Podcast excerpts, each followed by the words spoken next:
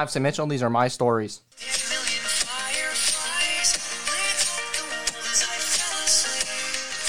Hi, folks. Having a good day today. Let me be the first to welcome you to Autism Rocks Rolls. Now, before we begin, I must that I am not a doctor or psychiatrist. If your son or daughter needs to be diagnosed with autism, please see a physician, at least based on my experiences.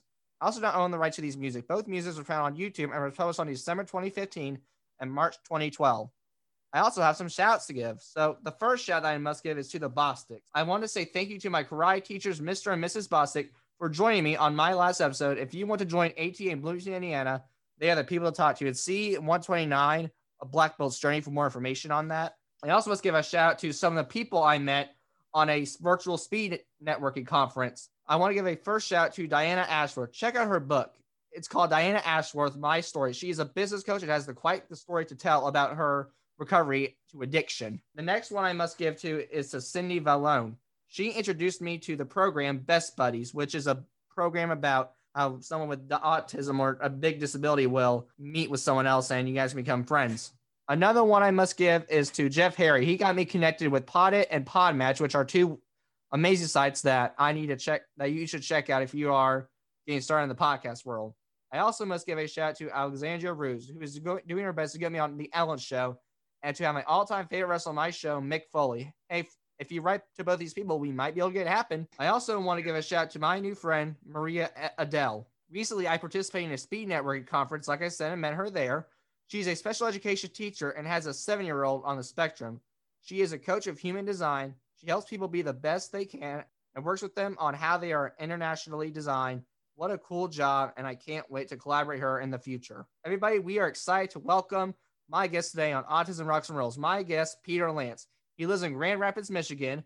Mr. Lance does, does a design work for video games, creates art, and even codes. This is an ability that he has because of autism. Having autism has helped him focus, be motivated to have his dream job. I am so excited that you are here with us, Mr. Lance. Welcome, and how are you today? Doing great.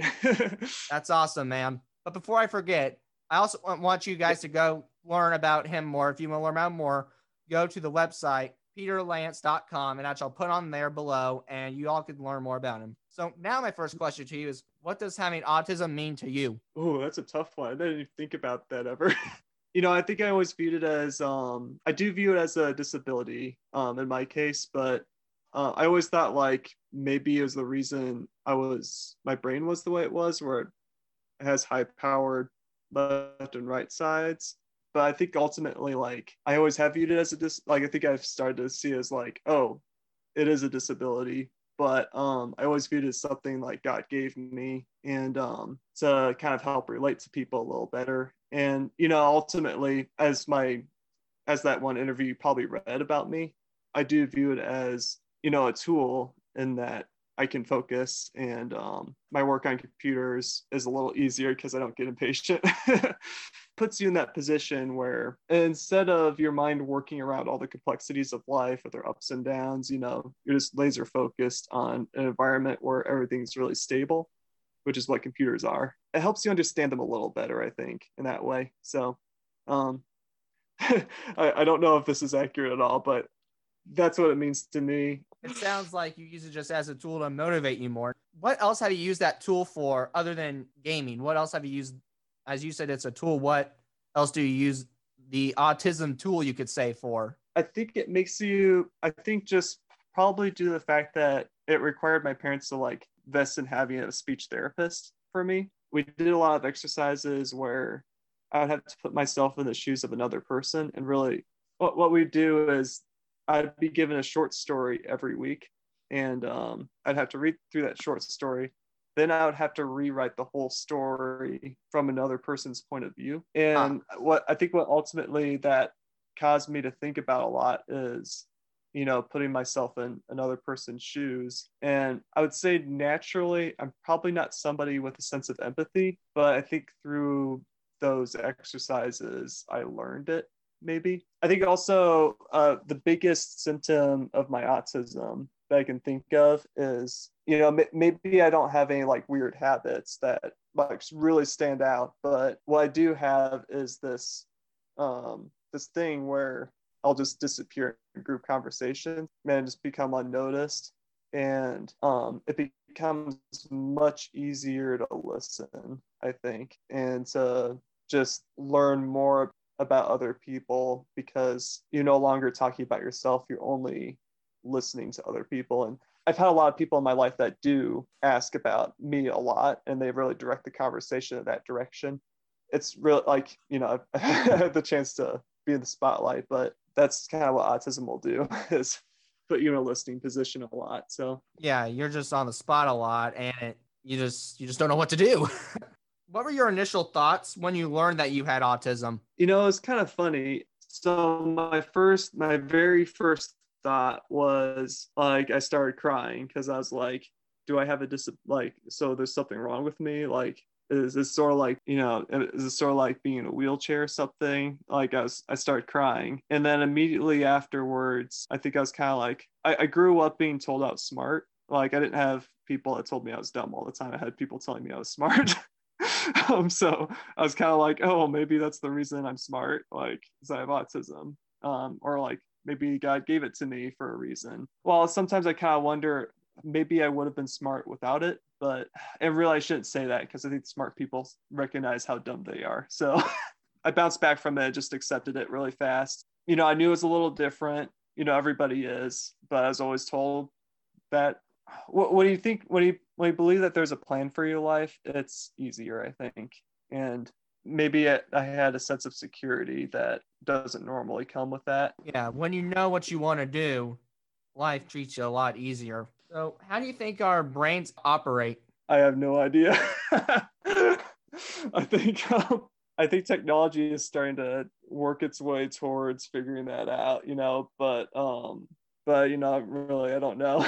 I, have heard um, the autistic mind that the problem it brings to the table is your right and left sides not communicating with each other. And as a, like they're kind of like rewired a little bit. And as a result you're you tend to come your brain tends to take completely different routes than other people which can make you really funny.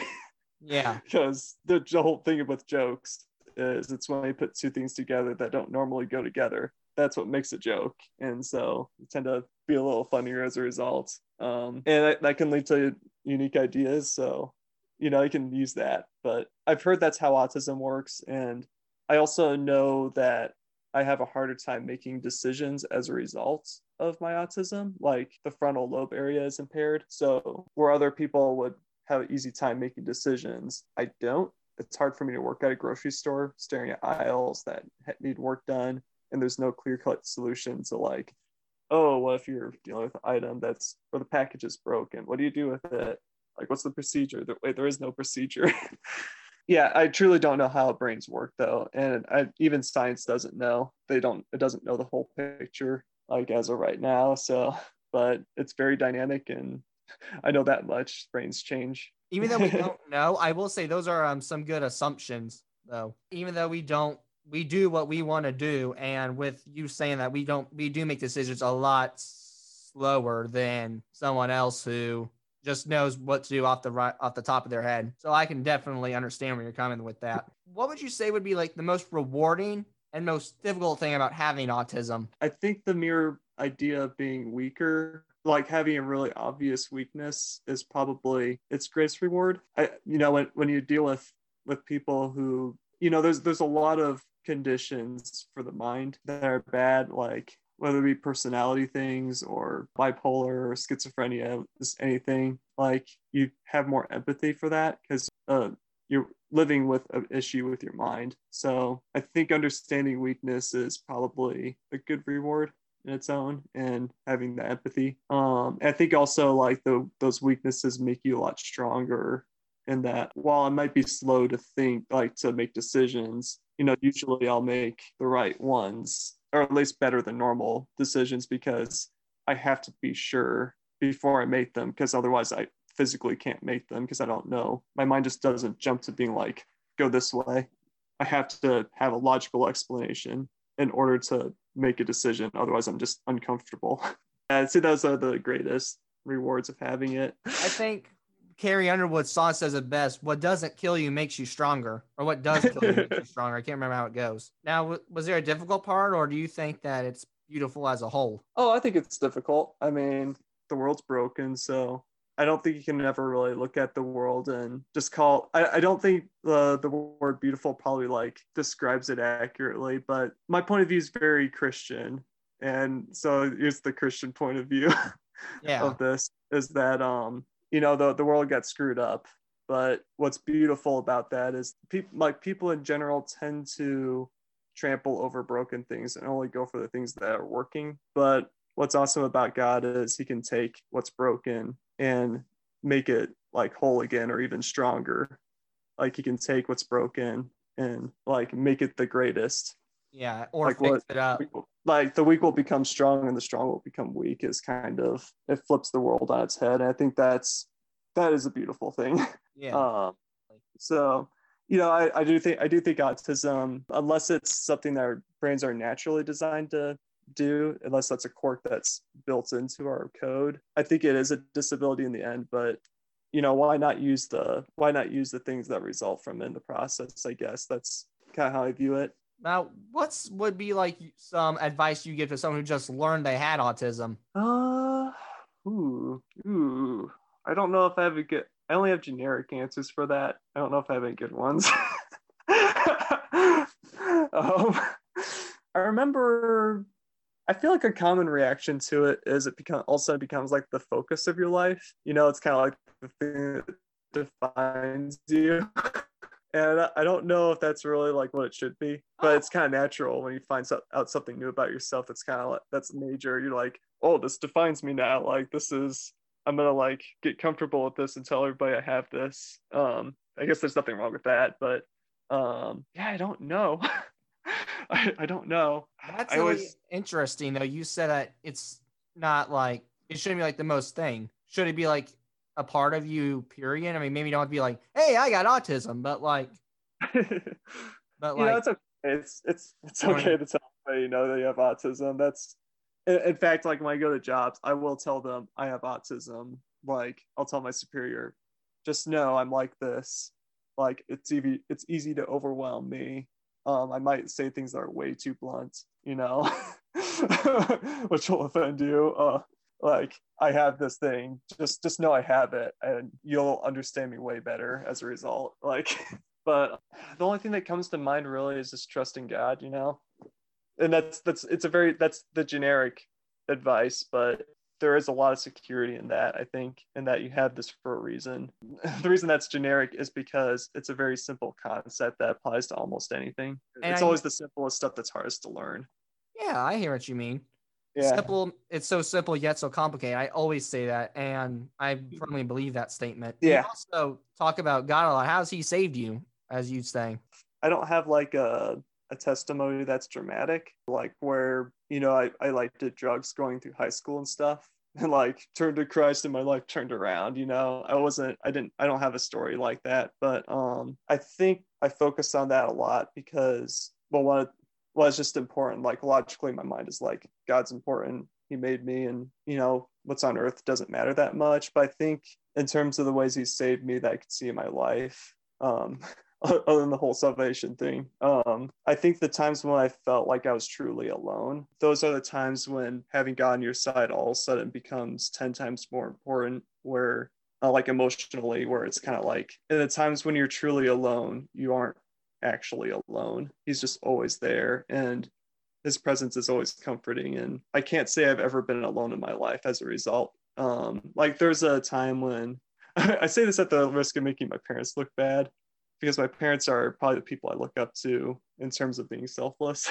Um, but there's there's a time I made them really frustrated because I would do this, you know, just for multiple reasons. I exasperated them. Um, like one, I was having the classic like, "Am I really saved?" thing, like growing up because I was I didn't really understand Christianity. And there's also this thing I would do where every time we ate out, I wouldn't eat the food because I was worried my parents were spending too much money on eating out. So I was exasperating them and they got so frustrated with me and every conversation i had with them resulted in a heated argument and they couldn't make any progress with me because i was like they weren't addressing what my mind was stuck on and um or they just couldn't because i'd always think of another variable and had to have those variables answered to be calm And so basically, like, and it's not like my friends would understand. It's not like a non Christian would understand.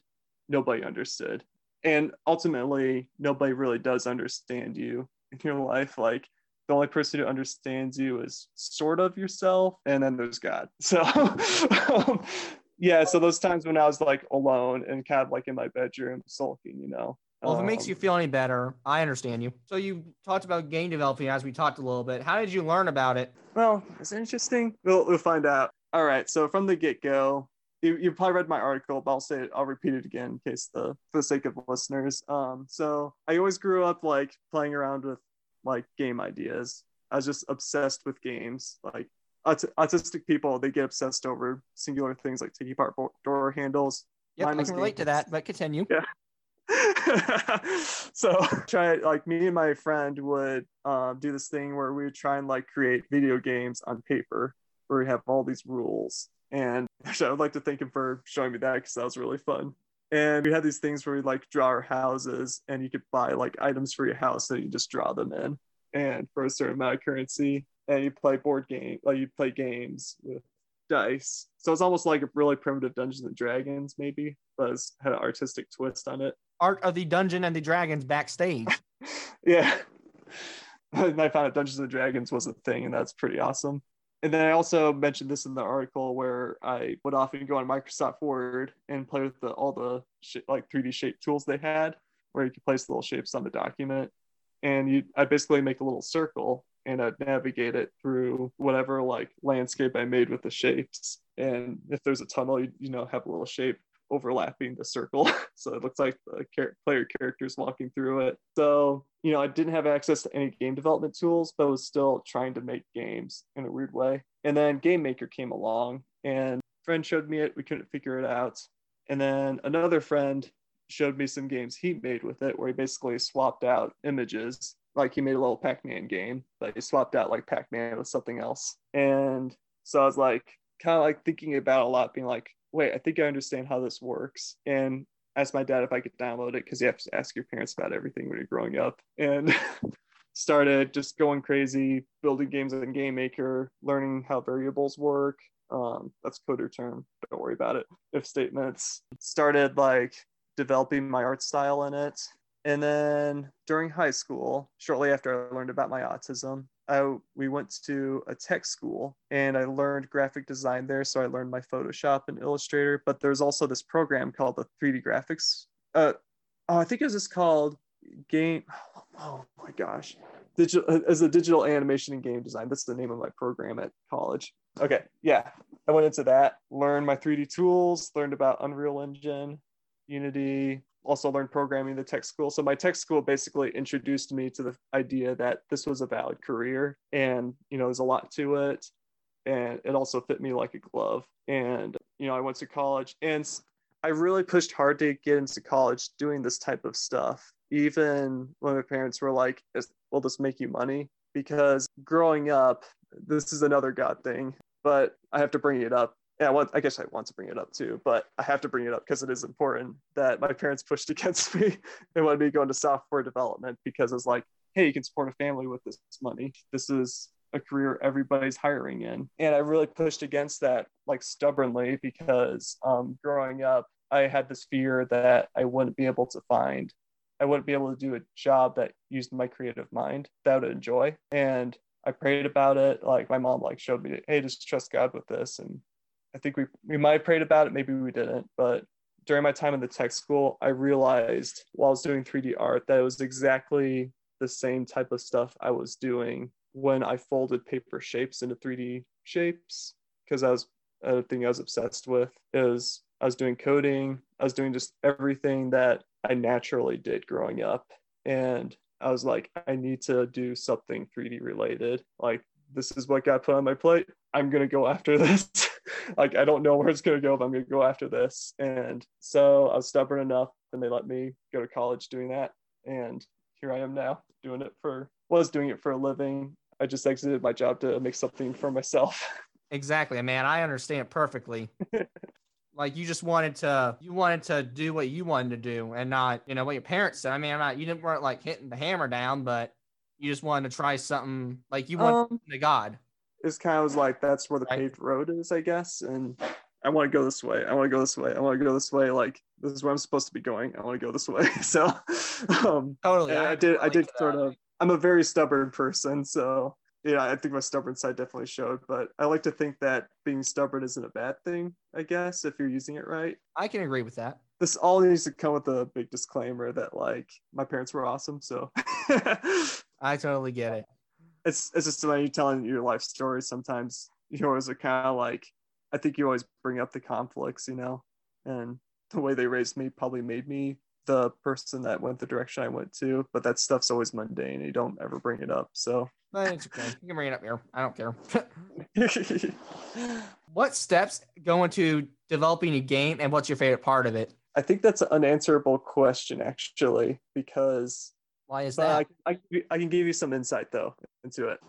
So I, it, one time there's a YouTube show called Extra Credits. I don't actually really watch it, but they described it perfectly in that when you're developing a game, it ends up looking kind of like Lego pieces strewn across the floor, and that um, there's just so like you you think it's just like oh you design the game you create art and you program it and that's all the steps there are to it and then maybe if you think about it a little more you'll add the business end to it like marketing but in reality each one of those steps compounds in complexity and just keeps unfolding into more and more steps that you would never ever think of in a million years.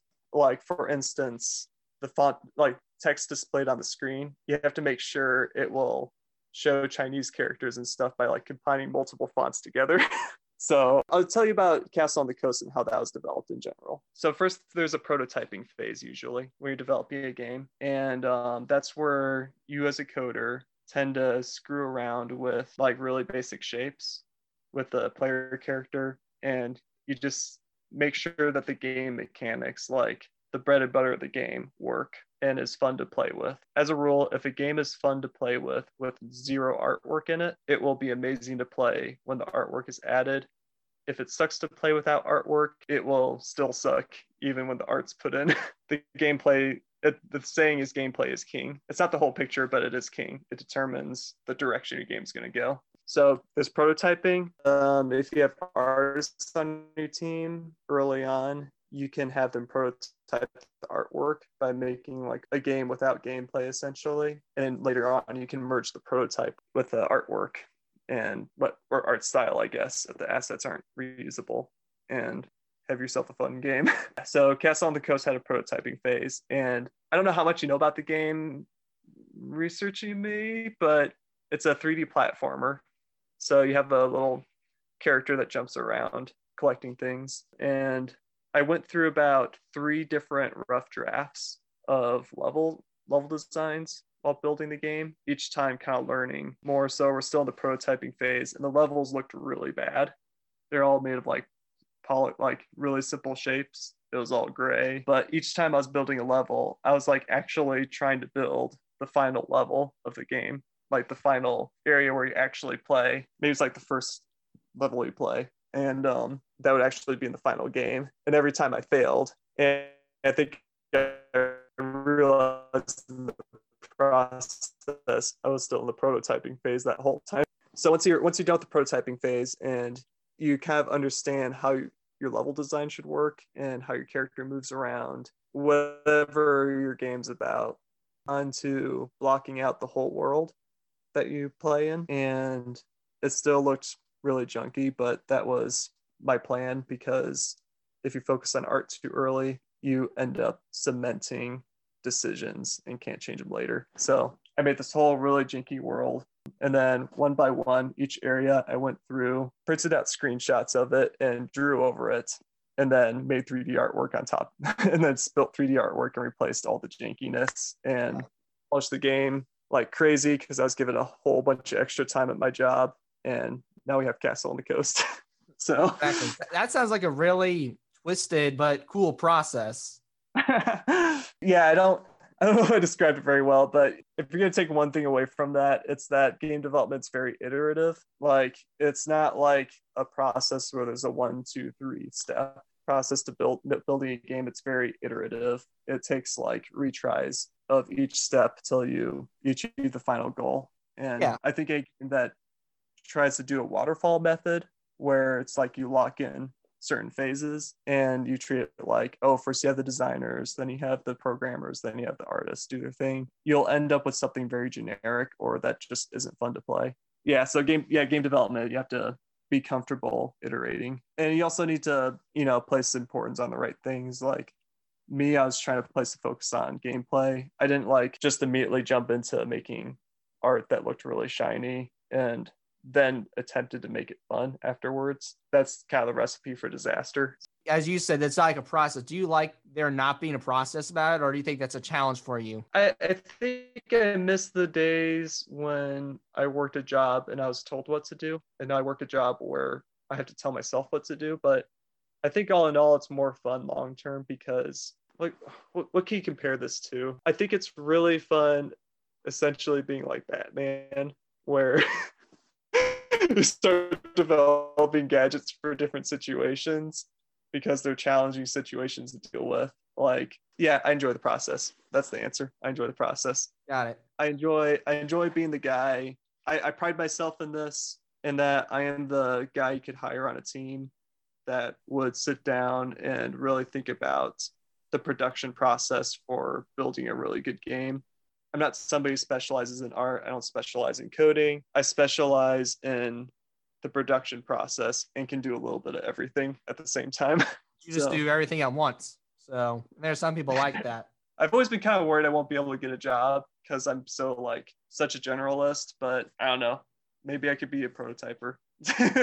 Maybe. So you once talked about how the quote love was the only rule. What does that quote mean to you exactly? My way of breaking it down is that it's a hard one to understand, but there's a Bible verse that I think cued me in on it on what it means.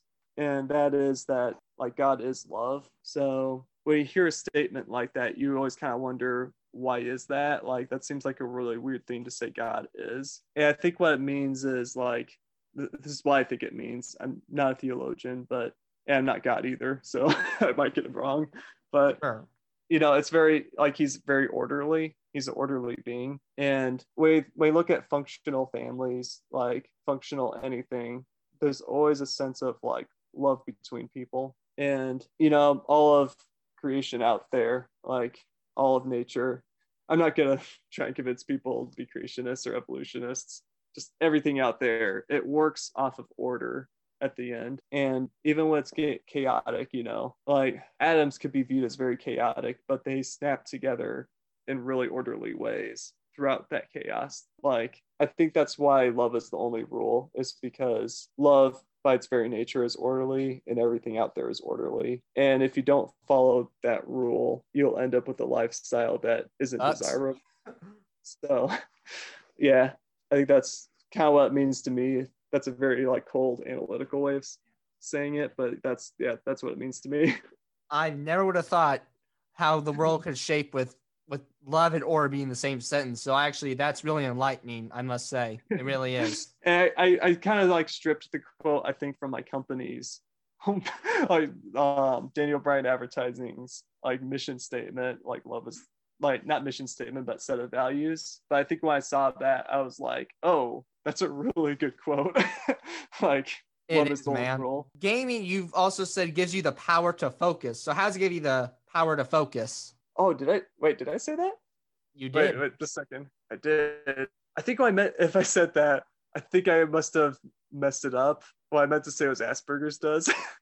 um, so I'll, I'll, I'll, tell you what why Asperger's gives me the power to focus. Maybe. Um, sure, we can do that. I think that's what I, I think that's I meant when I said that. You know, actually, I don't know why Asperger's gives people the power to focus. It might be that, like, when you're sensitive to noise, like, not noise, but a lot of different stuff happening around you that overwhelms you. I think you tend to be a person who focuses more. And, you know, there, we also have like an obsessive bent. So that really aids me in developing games because you're the process of developing a game isn't fun always it requires you to focus on like one tiny minuscule piece of what makes a game up for a few months at a time and play the same game over and over and over again, which really motivates me to make it fun.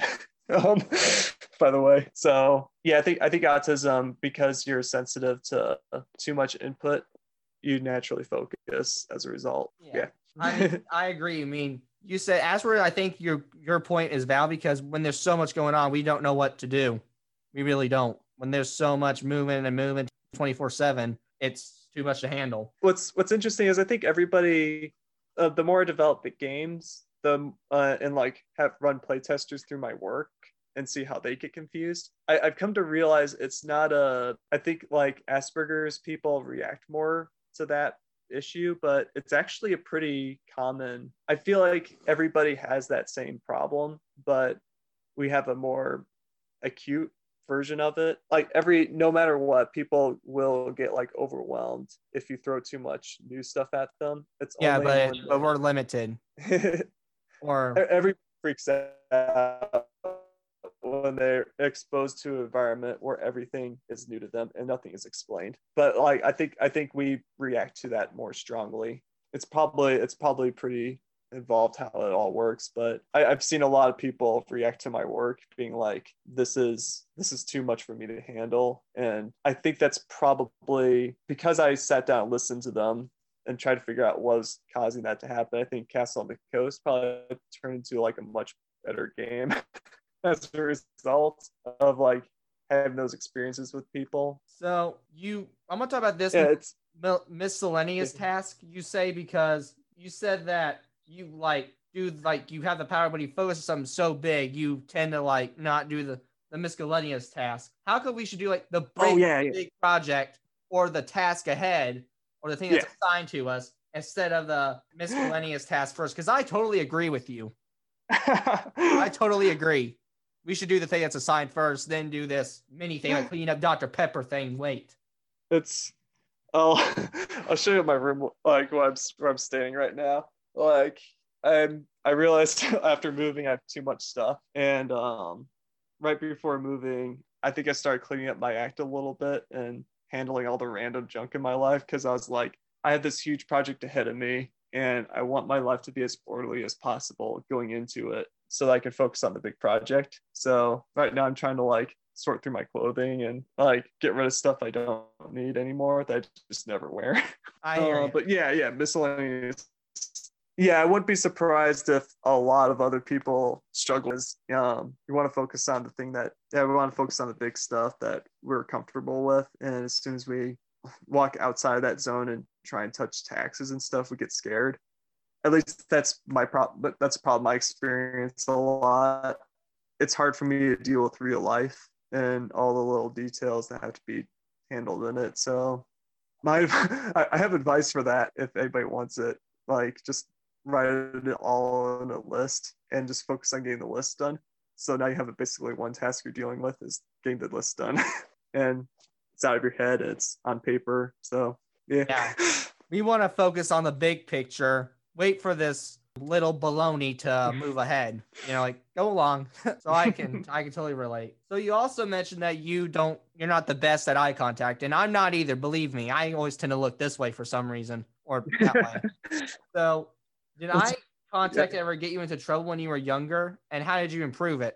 You know, I, I can't think of a single instance in my life where a lack of eye contact hurt me. Yeah, it's it. it has, actually hasn't. Maybe other people have had like parents that, or like maybe a angry old person being like, "Hey, young man, you need to you need to keep eye contact with me," and they keep slapping you or something. But I've never had that. I always find myself talking to the floor, so I I can totally relate. I'm always like, I, have always been worried. You know, this I always kind of worried people think I'm dishonest because I don't look them in the eye. But most people would tell me that most people, I've been playing Among Us a lot. And when I play with people, they keep bringing up that I'm a terrible liar.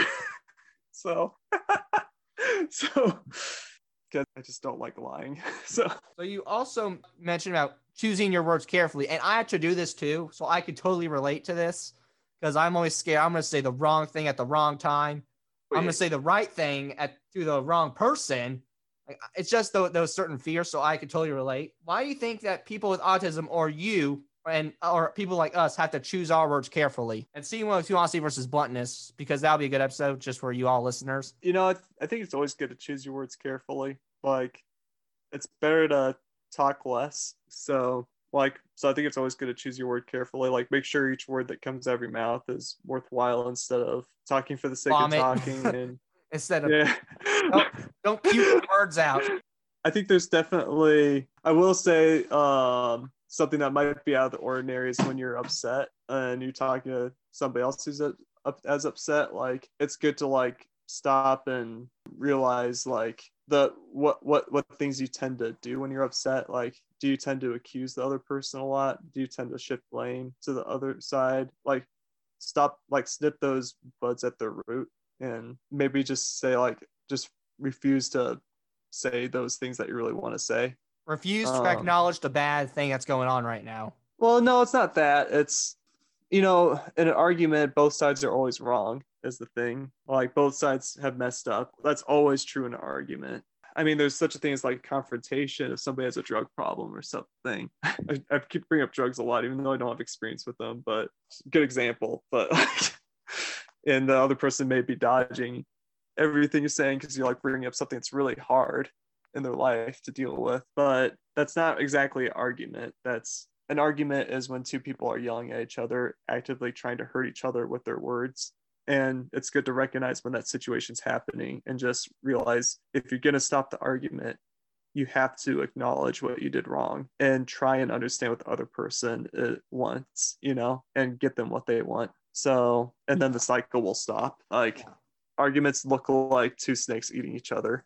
That's that's what I, that's the anatomy of argument. So Yeah, I can see that. When you get to know someone, you just know it. You just know it so well. Can you name a memory where you were too blunt and honest and maybe actually hurt their feelings and you didn't like realize it? Or you did and you were like, oh shoot, I'm sorry, I'm sorry. you know, I don't know if this was the wrong thing to say at the time, but it's probably the most marked story I have where while I was in school, yeah, you know what, this might be a good example. Yeah, this is a good example. So while I was in college, I was always this ambitious kid trying to like put together big projects. My one of my schemes, I don't know, it sounds bad, but I was I was call it a scheme. I had this scheme called Project Tower, and I was gonna build this game with a friend where we plays the we plays the two of us trying to climb up this tower filled with puzzles and stuff. And um, the tower would like launch into space, and it turned into a completely different type of level. Is crazy ambitious.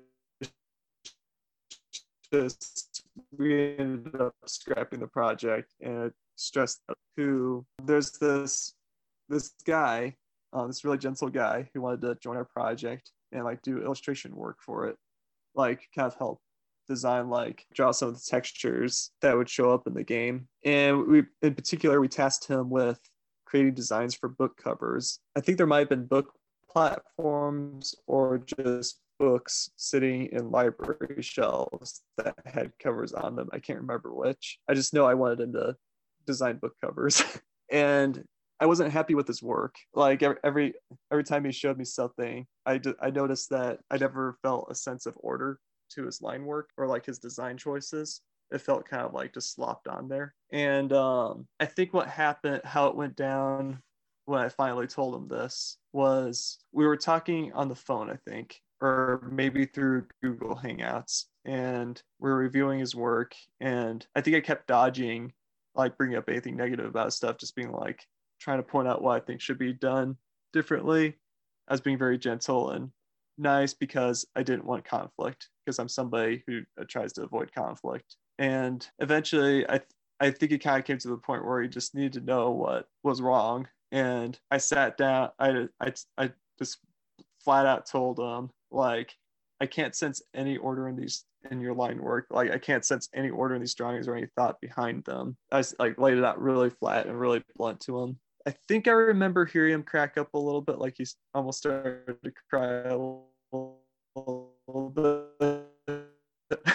and um, shortly after that, he disappeared from school. And like years later, you hurt his feelings I that bad. No, I'm kidding. I'm kidding. I well, it wouldn't have. You know, I don't know if I did or not, but I remember what happened was he came down the case of what what's the fear called when you're afraid of the outside world? Um, It's not xenophobia. That's something different. yeah, Is I it don't know either. Is it called that though? Outer fear. We'll call it that. Outer fear. Yeah. Well, I think xenophobia might mean something else. but it was yeah it was he was afraid of the outside world and he dropped out of school he moved somewhere else i believe and i, I think he like lost confidence in his artistic abilities and what really sucked about that whole situation is I honestly believed he was like of all the students in our class, he was the one showing the most improvement. Like, and so I was always kind of wondering, did I shatter his confidence or something? Like, should I have like layered my words with compliments, you know? Like start with a compliment, give some honest critique, and put another compliment at the end. Instead, it felt like what I did was I just threw a get good for like blunt critique at him Yeah. and didn't reinforce the sides that were working in his work, you know? So I always kind of wondered, did I ruin this guy's life partially when, when that happened? And, you know, it wouldn't be 100% my fault because I was just one blip in his life and people in general shouldn't respond that hard to one blip. So I'm assuming there's multiple things going on, but you know, if it was, I feel I feel pretty bad. I I, feel pretty bad. did. I got in, I got in touch with them years later. Like my one of my friends tracked him down, like hardcore, like happened to this guy because he just disappeared from social media. And finally found like like where he was and got in contact with his dad. And we uh we sent a few texts between each other like through my friend. And I s- said I, I, I apologized to him saying like i'm really sorry like if, if i hurt your feelings really bad back then. And he was very positive um like when he responded saying like he learned a lot so it made me feel a little better that there's some closure to that but when you're telling somebody that they need to improve you know always make sure they feel good after you're telling them that stuff don't just the, the problem with always mentioning the bad things is if you a person it'll become personal. well, if you if all you hear is what you're doing wrong, you don't like you start to believe that all you can do is wrong stuff. And and you also and for the things that you're doing right in your work,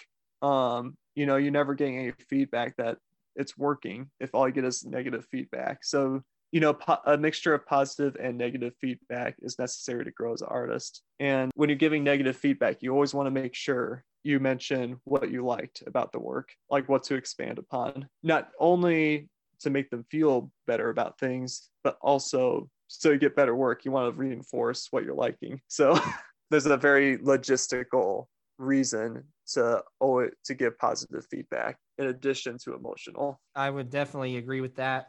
And I'm saying, let me say, you're a good man for avoiding confrontational. I'm not saying I'm a confrontational person.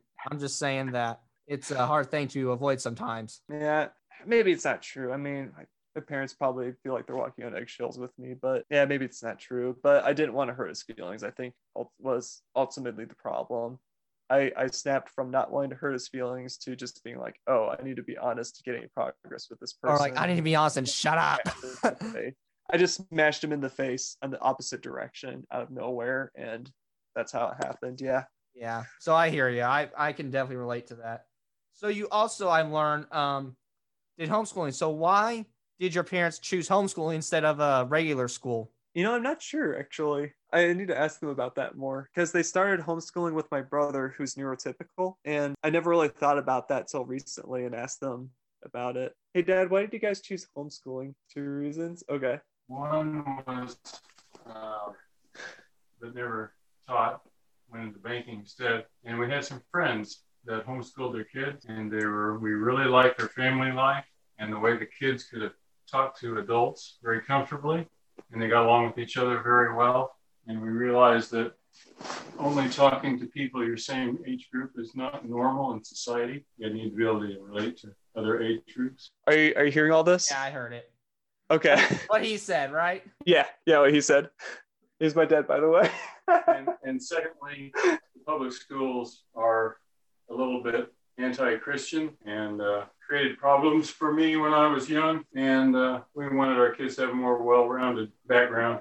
uh, correct me if I get any part of this wrong, but I think both my mom and dad like recalled um basically being brought up like being taught that science and religion don't work with each other and like just that whole mindset as all, all the time they went through school that as they learned more I'm getting this right it was the was the problem like the whole thing with like science and religion, not like being always taught, but like lo- logic never Theory really. evolution was a fact. You never brought up any of the other evidence Yeah. against it. And the older I got, the you know I didn't have any reason for not believing it. I just tended to dismiss Christianity without looking at the evidence. Yeah, I, I always bring up I'm not here to like convince people one way or the other, but like I think yeah, that is definitely like a reality where you know you'll you'll just get taught one one perspective and have every other perspective just toss out the window. It's always the the non-Christian ones. It's always the ones that are very like anti-Christian. It seems like my parents like became Christians later in life, not not growing up. So they they've had like a little bit of both perspectives. I I'd say I probably can't say the same for myself, but in college I I, I think I got the like the evolutionary perspective a lot. But I think something that's frustrating where you're going through college is uh, nobody ever explains evolution or, like in a convincing way. they, they always kind of just make this assumption that you should just believe it right away. I was kind of, I was like waiting for somebody to like come to me and be like, like tell me convincingly why you believe this, and never really got that. Um, like I, I was like kind of like waiting for that challenge to my faith, you know. Um, because you you need those challenges you know you need to in order to be confident where you stand you need to have your viewpoints challenged so Yeah, I, I can totally understand that with having your viewpoints. I mean, sometimes you change your mind, sometimes you don't. So I can definitely understand that. So you said you went to college. What kind of help did you get in college for your autism? you know i don't think i ever got any help specific to autism the only thing i good, got right? was yeah that's good um i mean i have high functioning so in high school i struggled a lot but i didn't have any help in high school either um high school was more pronounced for having challenges with autism because writing um specifically english classes I struggled a lot with writing essays to the point where I was like, you know, crying and stuff, like trying to get through papers. If it makes you feeling better, my mom's an English teacher. She can help you with that. I'm through it now, so I, I like to think I'm a much better writer now, like than than your average Joe, because it was so hard and I had to grow so much. It wasn't something I ever like any skills I have is something I don't take for granted. Yeah, I'd say that's where the hardship came. But in in college, I didn't have any autism specific issues, other than you know your typical. You're not really, you know, you always you. I think the autism specific problems in college came more in the form of you're a star student, but you're also like a social outcast in a weird way where everybody thinks you're talented and stuff, but um, nobody really bothers to get to know you for who you really are. Was how I felt in college a lot, and I I, I always get bothered when people call me talented. Actually, as a result, because it's kind of like, well, do you know that I started early working on game development stuff? Like, do you know that I struggle with stuff too? Like, do you know that you can be somebody who's just as good as me if you don't give up. I really hate it when somebody looks at like my skills and goes like I'll never be that way because I feel like I've given that person an excuse to give up and I want them to grow instead. So so I think that's you know I think those are kind of the struggles you deal with with autism and and maybe like closer to adult situations I guess. Yeah. like when you're not, now you're dealing with learning a trade. So you also mentioned that you have a humongous mentor named Richard Vandermeer. Why, Yeah. is, why is he so memorable to you, and how do you remember him? Oh, he was memorable for so many reasons. So I had him in college. I'm not in contact with him anymore. I hope he's doing okay. But so okay, so back in my tech school, I think he was the first person to acknowledge. He was the person who built up my confidence in my skills in 3D work. He's the person to tell me like, "Oh, you're badass at this stuff." yeah. So there's this competition competition called Skills USA it's basically a competition where you its its purpose is to build up leadership but i would like to i think it's also i get the strong impression it's also there for like technical skills to like encourage younger generation to learn technical skills like becoming an electrician um, engineering i don't know if they have a plumbing competition but maybe hvac construction yeah that kind of stuff yeah tech school. yeah tech tech school stuff and one of them was 3D visualization. 3D visualization is a big industry. Uh, that's where you can make most of your money.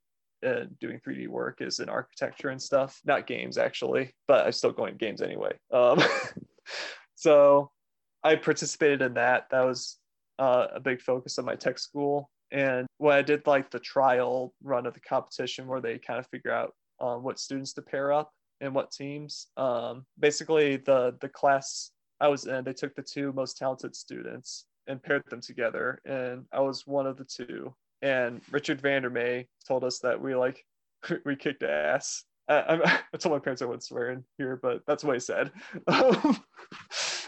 and you're just quoting someone, so don't worry about yeah, it. and you know, he was the person who was always there telling me I was really good at this stuff. And I think he exposed me to the world of 3D animation, like the industry, helping me understand it better. Another reason he was so memorable is he actually modeled the Iron Man suit for Iron Man 1 and 2. Whoa. um, he made the yes, yes.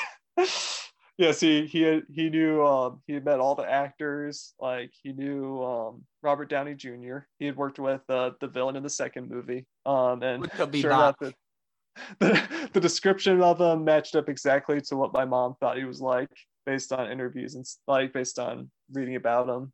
Um, he's very like a down to business man, like very aggressive at getting a job done. The villain character. Um, so yeah, he yeah. So I, I, think it was really exciting to be around him, and he had like a lot of stories to tell. yeah, I think he sounds like he did. He was the cool substitute teacher, like hey. that's like that, you know. That's way to put it. When, when our normal teacher was out, he was the substitute teacher who like everybody. You know, you wouldn't you wouldn't be learning that day. You'd just be sitting around him listening to stories. um, essentially. But you know, he was part he was an important part of my education because he's the person who instilled me confidence to just go crazy and work as hard as I possibly could to get good at this stuff. So that that's good, man. That's really good. Yeah. So you said you talked about the Skills USA 3D anim- animation and visualization national competition. Um, yeah. So you said you led your team. How did you lead your team at the competition? Oh, uh, well, it's only a two person team. So I don't know if I was the leader necessarily.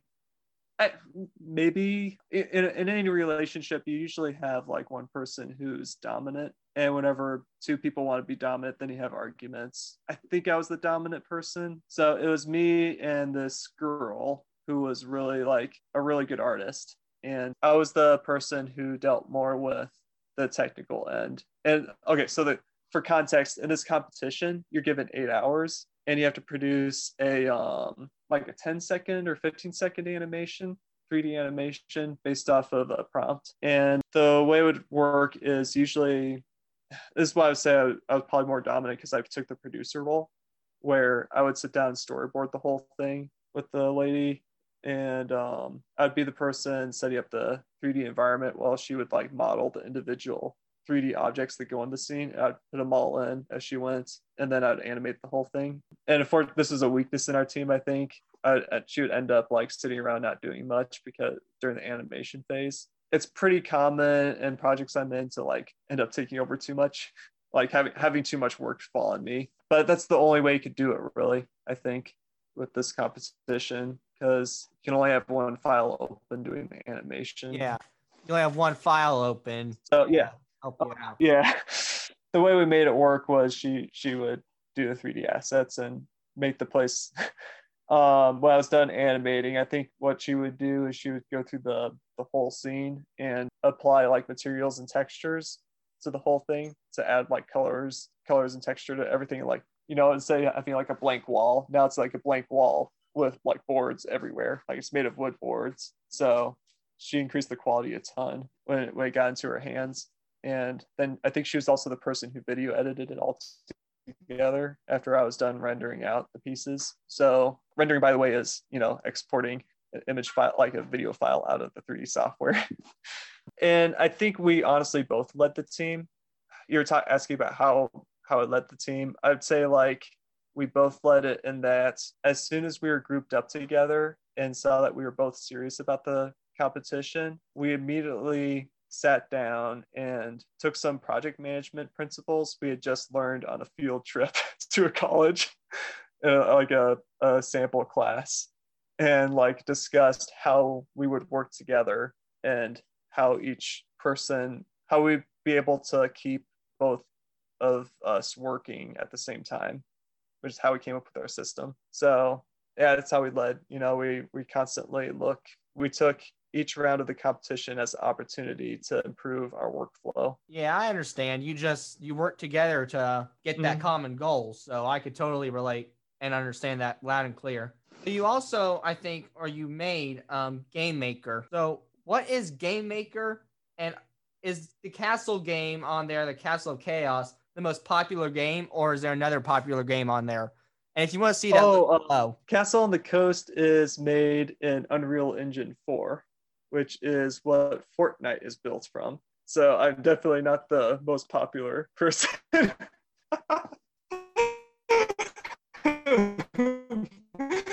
in that community. No, Castle on the Coast is not a uh it's not a popular game yet, but um hopefully we'll be changing that um we're- and um since now that the development side is done. Game Maker, yeah, I'll, I'll tell you about it. So in, in game development, usually you have, you know, there's usually several pieces of software involved with building a game, but the core piece of software is the game engine. And so Game Maker is a game engine, Unity is a game engine, and Unreal Engine 4 is a game engine. And it's basically it's a piece of software where you can put all the art assets in, all the sound files, and program a game and string it together. And what's exported out that game engine is your game. And some people use ones that exist already, like Unreal Engine 4. Many uh, big studios use it, or they make their own. Many big studios make their own pieces of software. so, on the consumer end, as a gamer, you won't always know what the game engine used was. So, it's really, yeah, not, not everybody, I'd say gamers most of the time don't really care what game engine you use. So I'd say the communities would be comprised of where you buy your games. So that would be like Steam. Have you made any games it- on there? Castle on the Coast is the only one.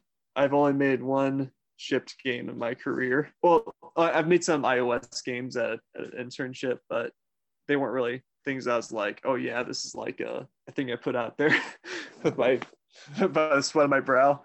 Um, yeah, You should Castle on make a the game Coast about stairs. I'm giving you an, an idea right now. Just make a game about stairs. stairs. Stairs. Stairs. Sounds like a physics-based game. Just go. That that's that's all to give you. Stairs. Try to make a game with that. I dare you. so now, out of these bullet points in the art of autism, why Uh-huh. why why are the why you said about this information that you this was the career and personal advice you gave? Keep building your skills. Don't give up. Be a good follower and don't gossip about people. Why are all four of those important to you? Wonder where my head was at when I wrote the gossip thing. I feel like I'm I'm bad at that actually, but I think I know what I was trying to say. No, let's see. I think where my head was at at that time was I was in a workplace where people where I, I noticed where there was like lines between peop groups of people in my office. I noticed that like my coworkers were constantly analyzing my boss and saying things about him, saying things about other people in my workplace. And when I see those lines, all I see is conflict that doesn't need to happen. And I think also during my time in school, I would see teachers talk about each other.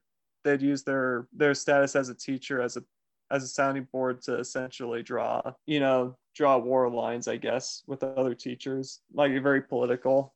And I didn't like what I saw there. I think that's why I said don't gossip is don't create politics because they don't need to don't create politics that just don't need to happen in a workplace that's like meaningless got enough controversy today. I don't think we need any more. yeah and i say i'm bad at gossip because i feel like i came out of like my college experience kind of bitter embittered like towards like there's one teacher i really clashed with a lot and we sort of made up at the end but you know i, I think my bitterness bitterness was still there I, I felt like it was unresolved and every time i bring up my college experience i always like say like this was really hard for me like going through through this person's class and that's why i think i'm bad at gossiping because i haven't gotten over that yet and I think it's just kind of like when you go through a hard thing, it's just stuck in your head forever. So, but um, yeah, don't make don't create politics, I guess, with gossip. And Um, don't, don't mix those up. and what was the other thing I said? Like work hard and don't give up. I, I said keep building your skills was another one. I think having a te- like a technical skill of some kind, something that you know, we live in a world of scarcity. Like scarcity is the rule, and in order to get a job, you need to have something to offer that adds value to whoever your employer is. Or if you're even like an entrepreneur trying like you're you're that type of person who likes to go out on a limb, you need to have something to offer the world to make money. My boss, well, I don't, I don't, work at my advertising company anymore now officially, but I'll still call my boss. My boss said um, that a company that makes money is a poor company. And what he meant by that was if you don't creating value, you know, you won't make money. So just learn a skill. And it's really gratifying to learn a skill. I guess like I love learning more about game development. Um, I love putting myself in situations where I have to learn more and things get dull when I stop learning. So just keep learning. Just keep learning. That's a good thing. I think Yeah. learning is fun, and I think learning how the world like operates sometimes and how impactful it can and can't be is a exciting thing sometimes. Yeah, and there's a lot of skills out there that are. I, I think if you were to make a list of professions you could pursue, I think you would tend to go like lawyer, doctor, engineer, and artist, maybe. And people always like veer away from the artist one. But the world is so much bigger than that. Like you don't need a college degree to to be successful in this world, and you don't have to pursue the intellectual stuff. If you're that type of person, go for it. But um, If you're not, you're not. if you like working with your hands, there's you know you can make a lot of money being like being in construction and like Being an electrician. learning how to fix. Yeah, be an electrician, just all those things. Like just the world's huge and there's like a lot of cool jobs out there that like they don't have enough people for. so there is. you know, can agree with that. yeah, like that's kind of that's something that the guy who did like Dirty Jobs, I, I don't know his name, but um, that's something he really pushes is technical trades. So learn learn skills, and you don't have to go to college to do that. College is expensive. We have this weird cultural expectation that you need to go to college, even if it puts you thousands of dollars in a debt. Yeah, I agree. College isn't for everybody. yeah, like you know, break the mold. You don't have. I'm not saying drop out of school, but Oh yeah, I'm not saying that know, either. I would not make- say that either. make an informed make an informed decision you may be able to just go to a tech school and be really happy with your life you know I can yeah. agree. Follow your follow your passion. try to say like yeah just go where your heart tells you to go but you know I, think you could be like too selfish at times but like you should be doing something you enjoy because you're probably made to do it like yeah Yep, exactly. Yeah. So now these are just for some questions, Peter. So, so Okay. what's your paradise meal and why is it your favorite or your favorite food? my favorite food Yes, sir. Ooh, i don't know I, i'm just going to give the generic one it's pepperoni pizza because a pizza night is something i do look forward to Hey, that's Like, cool. a good, a good What a good pizza. yeah. you like Papa John's pepperoni pizza or you like just like you like the Jack's? Like I'm just wondering what what pepperoni pizza do you like out of everyone? Like Papa John's, Pizza Hut's pizza, pepperoni pizza, or store bought pepperoni pizza, or I think there's a place called Ardo's back where I used to live. I just moved back to Grand Rapids. I, I lived in Detroit the past three years uh, in a suburb, Rochester. And there's a really good pizza place that my youth group leader bought from. And that was like the best pizza I had in a long time. I think it's called like Ardo's or something. sounds really good. yeah. Sounds really Uh, good. I'll have to try it sometime. I, I'd say the big chains, Domino. I, like- I really like Domino's and Jets. Some pizza is kind of like it's it's like store bought pizza doesn't really agree with me. So I gotcha. I hear yeah, you. yeah. I don't agree with me either. So I can definitely relate. So- So what is your favorite movie or TV show and why do you like it? All right, I'll give you one normal one and one really nerdy one. Go right Um, ahead. The normal one is Psych. I love Psych because it's I mean, it's just a funny show. it's a really funny show. And it manages like I think with most comedies you end up with like a lot of like sexual humorist or something like it's kind of like that's the only way the show knows how to be funny. With Psych, it, it felt like the show was just really funny because it was just really funny. you know, he had the he had the really smart characters who was messing with everybody. And and then my nerdy one is I really enjoyed watching Sword Art Online growing up. I really liked the first season of it and the first season of the of Sword Art Online 2, the gun arc storyline. And I think I really it's pretty personal why I liked that show, but I'll just say this. It's like oh, first of all, I think it was probably one of the first animes I watched. I watched Naruto. A lot of people watch anime will know what that one is. And Sword Art was the first anime I watched where it felt like it had definitive beginning and end, and it went through it really fast. The story really fast. It didn't ever like diddle dally anywhere with the long fight. It just went from bam, bam, bam, plot point to plot point, and it was awesome. And it also just showed like a relationship, you know, like a romantic relationship, and just how powerful those are. And um, despite some aspects of the show being like sexualized, I was still like just blown away by the fact that like it showed this romantic relationship in a really powerful way. And it touched people. I, I think like that really touched people really hard. Like I remember reading a YouTube comment online once. This guy talked about how he never kissed a girl because he was waiting for, you know, he was waiting for the one. I was like, dang, like the show got some things wrong, but it was still so right, you know? Yeah. like romantic relationships are really powerful. So Yeah, Um, definitely. They are powerful. And as a teenager, I could definitely relate to that. What has been your favorite vacation that you've ever taken? And why do you enjoy it? Why do you enjoy it very much? Or that specific vacation very much? I'm not much of a vacation person. I'm always the home type of person who always first first to just be on my computer making things. Um, Or a staycation guy? Yeah, but let's let's think. Let's think. You could do one from home, like a staycation home that is Uh, no, no, I'm gonna pick Disney World. I'm picking Disney World. I'm picking Disney World because you know Disney World's always awesome. Yes, sir. and I, I I've gone there several times because my grandparents were very well to like they were entrepreneurs and very well to do, and they took me and my parents to Disney World several times, and um I don't know how many times it was like three times. And we went to yeah, and we went to California. We probably went to California like twice, right? Like we went to the original Disneyland a long time ago when I was too young to remember, and then we went to California Adventure. I've got a Disney place five times actually, which is crazy. Dang. I don't think everybody, not many people could say that. Uh, The magic's there, man. The magic's there 24 7, ain't it? I think Disney World was the one. I probably just have more memories of Disney World because we went there more. But I think going there, you know, as a game developer, gives you like somebody turns Gives you into a game- ideas. Well, yeah, I kind of have a, I, you know, it's Disney World is a really good example of a place that will do anything to entertain the people there. Like they go to such great lengths that they even make sure you never see somebody pick up trash off the ground, and they don't, they never show people changing trash out because they literally like lower the trash inside of trash cans into the floor and unload it there. they go to that those lengths. You, you Um, don't see the music part and goes you to those like bath- yeah, it's like you go, go to a bathroom and the bathroom is themed around the area. It's and like you go, there's like a Tangled isn't really re- represented too much in Disney World, but they have like they have like a tower in the distance, and then they have a bathroom that's completely Tangled themed. so wouldn't be you know, surprised if I see like can to, uh like keep you in that fantasy world. And yeah, I wouldn't be surprised if I saw Uh, a um a um Beauty and the Beast um style bathroom and at Disney World. it probably is. There's like a whole restaurant themed Probably after Beauty and the Beast. I never gone. Actually, I'd like to go there.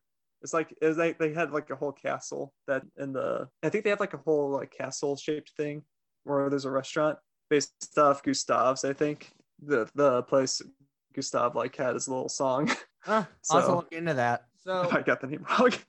Now, are there any good memories that you want to tell our viewers about? If you do, why do you remember that memory the most? Now, before you answer, I would like a good memory and a funny memory. Good memory and a funny memory. Oh, Yes, does oh, do you want like one memory that's both good and funny? Yeah, one memory. Okay. That can work. Or you can do two separate ones. It doesn't matter. Either way, I'm chill. My funny one is growing up, I played with my brother a lot. We got along really well. And we we had this whole like make believe world we had going on where based off the toys we were playing with. And the villain of our make believe world was this uh, bird. It's not called a doll, is it? It's like a plushy Bird, and um, I think he's like the mascot of some like car place, and we called him Dr. Bird Brain. And Dr. Bird Brain, I think as the guy who plays Dr. Bird Brain, and he always had like his army of machines and stuff. And I think my brother was probably like the good guys, and I think the the troops are usually built or, like by Legos and stuff. Like we had all our Lego vehicles. And these like epic battles that are like all make believe, and I, th- I always thought that was funny that we had this character named Doctor Bird They should. That'd be a good villain. Is my question is is the power that he poops all over the place or something? Because he could just fly and just have bird poop fly down. I don't remember if he had any signature moves other than his name being Doctor Bird Brain. um, I don't think he had any signature moves. Um, he should have though. he definitely should have. Now, what's the good memory? I don't know why this is hard to think of because I do have a lot of good memories. Yeah, here, here's where my indecisiveness is coming into play here. Take your time, man. Yeah, I think I I think I liked hanging out with. I had I grew up with really good friends. Um, it's like three three friends I always hang out with. So I think just the times when we had like a birthday party and we'd all play like Super Smash Bros together. That was those were always good times. So yeah, I'd say just parties like that were always fun. Sounds like a good time. Yeah, they're really good friends. So you know, Smash Bros. Smash Bros is always fun. Super Mario Smash Bros for life, right? But my favorite thing to do when I vol uh, during college, I had this thing where I always volunteered at the Game Developers Conference.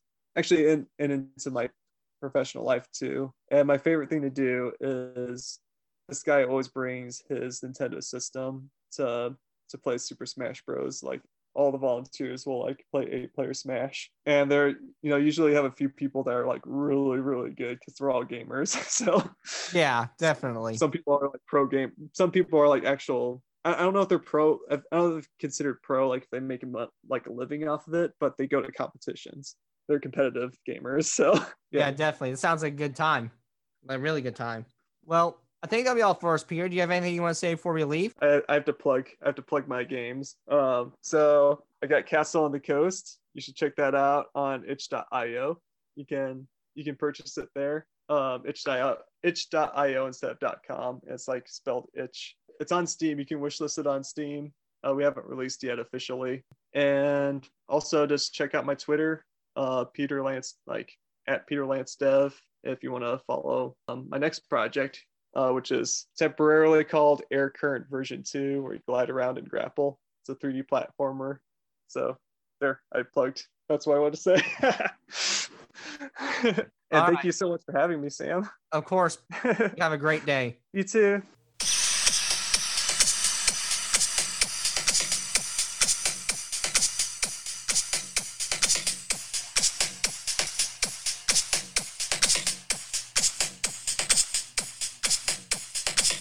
Thanks for joining for this episode. Please tune in for another episode coming very soon.